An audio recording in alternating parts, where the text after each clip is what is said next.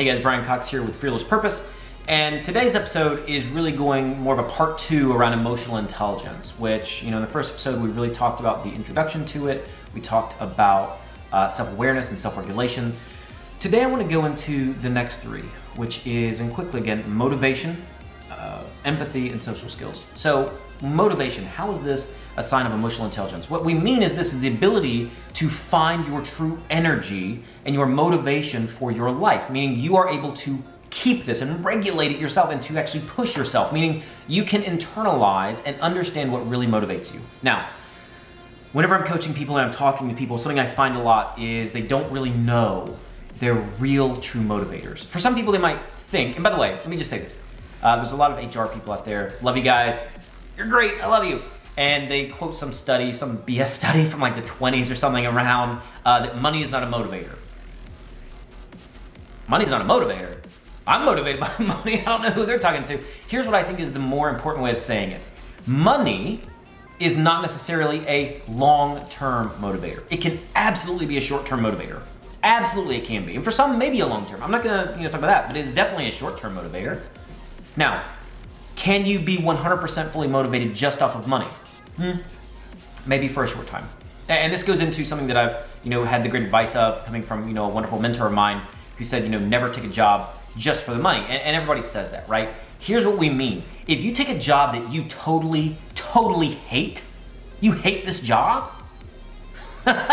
you are, it doesn't matter how much money you make. I'm gonna tell you, I had a job. It was a wonderful, wonderful opportunity from a money perspective.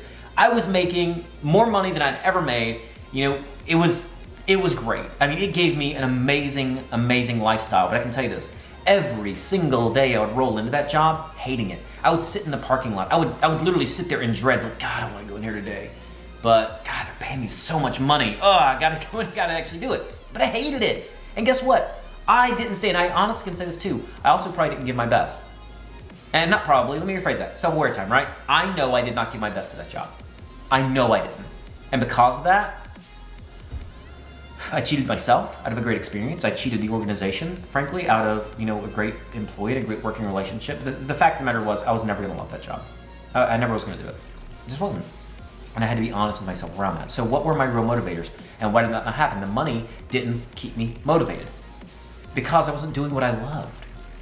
You know, I was managing you know multiple teams of people, which I enjoyed doing that but I was not doing any of the other things I love. I was a professional meeting goer. That's what that job was to me. I went to meetings all day long. I wasn't in front of people, I wasn't talking to people, facilitating, I wasn't helping them grow, I wasn't doing any of this stuff. I was just going to meetings saying, yes, approve, yes, let's do that, yes, this is the idea, yes, this is that. And while I like that in part, it's not enough to motivate me. So understanding your real motivators. In fact, one of the biggest changes and growth points in my life was whenever I was able to sit down and write a letter to myself. What did I want out of my life? What were the things that really mattered the most in my life and what did I want? And it was what do I want out of my day to day job? How many hours a week did I want to make or work? How much money did I want to make? What were my real motivators? And then looking and saying, how can I create or find something that completely fulfills these? And by the way, to some people it sounds crazy. You know, making, you know, high six or seven figures a year working, you know, six hours a day, five hours a day, doing only the things I love. How could I do that? How that's crazy, right? I'm gonna tell you this. It might have sounded crazy, but it's 100% possible, and I can tell you it's happening. So, ta-da, boom. But I had to know it, I had to work towards it, and had to really adjust my strategy for my life and what I wanted to do, and how I was gonna do it based off of those things. So find your real motivators, and then making sure that you are accommodating those within your life. And it may not all happen at once. And by the way, I could not do it all at once. This was a gradual thing I had to work towards over years. It wasn't a couple weeks either. Like, oh, here's my motivators. So let's quit the job, quit all this, you know, build another business, and boom, the money comes in. no, no, no, no. It did not work that way. This was a time uh, intensive piece of my life that it took to work towards. Okay? So that's motivation. The next is empathy. What does empathy really mean to you? Right?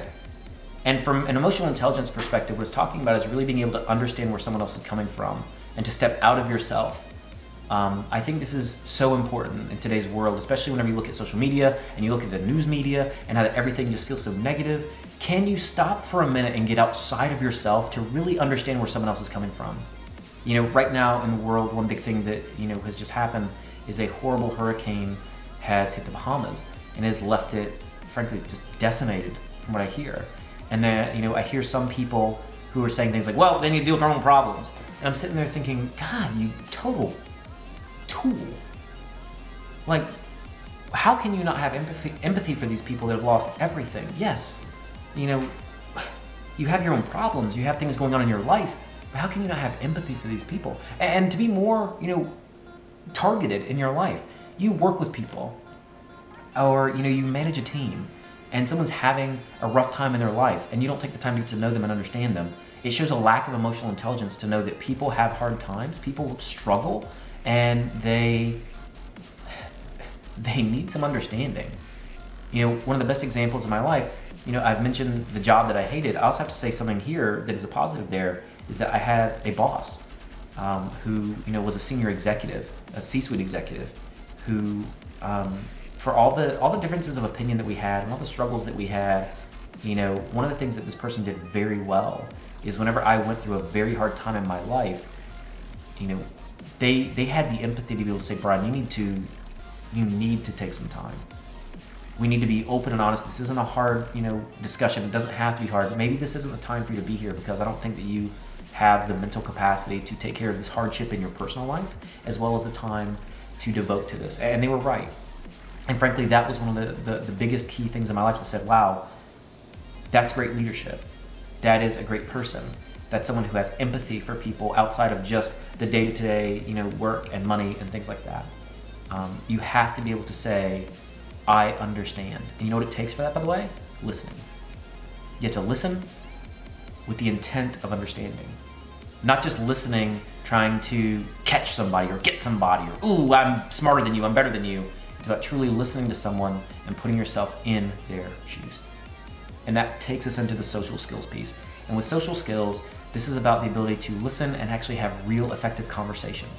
And by effective conversation, I mean this you know, from a communications perspective, a real conversation or communication is this there is a sender of a message. Myself, right now, I'm sending a message to you, right? The message, the words, the, the whether you're reading it or you are hearing it, you know, you have to be able to then take what I'm saying and comprehend or understand that. Meaning, I have to say it in a way that you can understand, and then you have to understand it, and then that gives you then the option to respond back in some way. That is the communication loop. There's a sender and a receiver.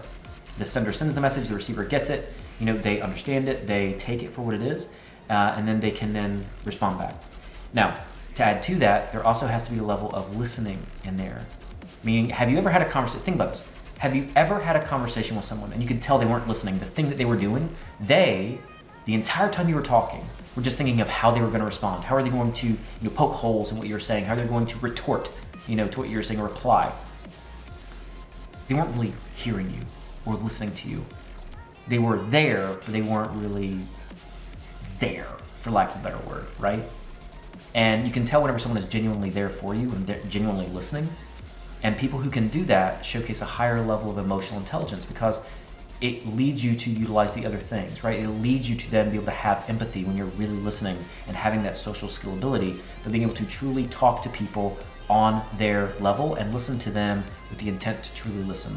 So I want you to take some time. I want you to think about how can you take the time to be empathetic, build the social skills, and understand your motivations for your life to make sure that you are giving your best and your brightest every single day, that you are finding and working towards and achieving your fearless purpose.